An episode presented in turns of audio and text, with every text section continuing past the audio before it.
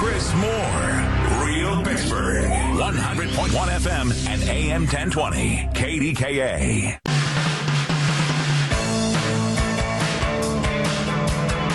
Okay. Oh, that's some fun wake up music. I need that.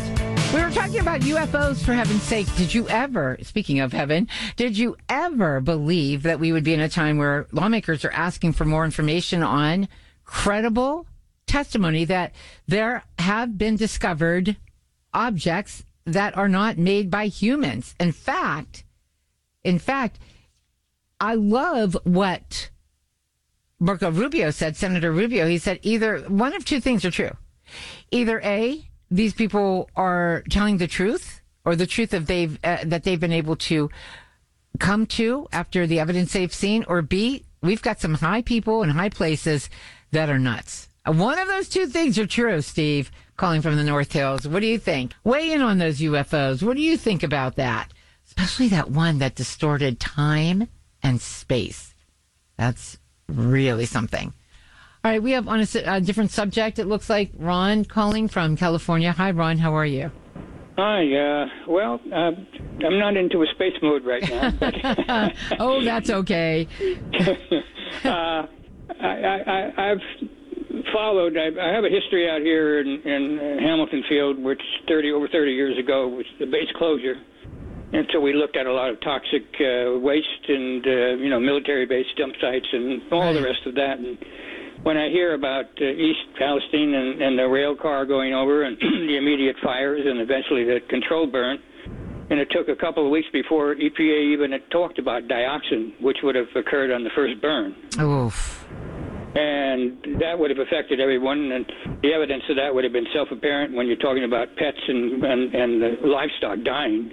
Right. Uh, it didn't take much for anyone to understand that you also polluted the population. So we don't we don't know when the uh, the major uh, health effects will take place. It could be, could be two years, ten years, twenty, even fifty, because of the bioaccumulation effects.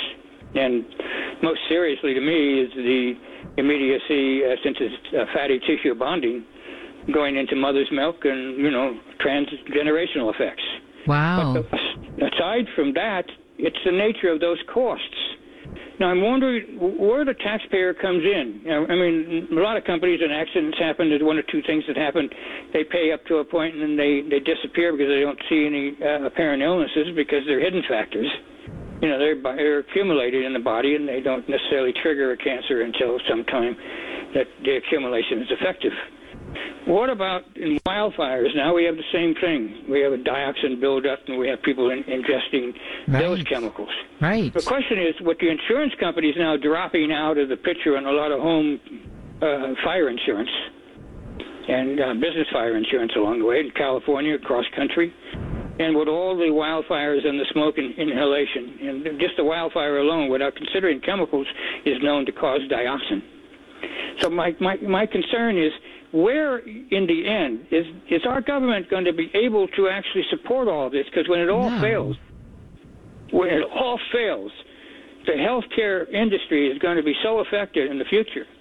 And, and as an industry, you know, to maintain that, they're going to want to make money to sustain their businesses. Right. Good point. So when you know, please go on. It's you know, it's such a difficult thing to comprehend, but we've really created a long-term uh, illness effects that we have not planned for nor put ourselves in position to prevent.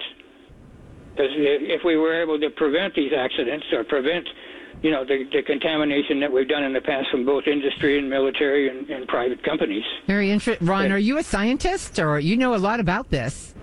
Well, well, let's just say, as a citizen, I had boots on the ground from the base base closure time, you know, 10 to 20, 30, and 40 years ago. And thank uh, you. as I said, but Hamilton was an Air Force base, and the mil- though they created their own dump sites, which wouldn't be classified as safe today because they would have been on the ground, the military didn't, you know, an Air Force base. They're not going to wait to throw something away that's immediate. They're going to drop it and then move on what they have to do. Yeah, you're So- right. I, and I have to hit a break, but Ron, you know, and thanks for reminding me of that we don't hear much about East Palestine anymore, do we? And Ron, thank you, darling. Uh, thanks for all that good information. He's right to be concerned. We are on a hard break here, so I do have to drop. But uh, thank you, Ron, for that call. Very enlightening.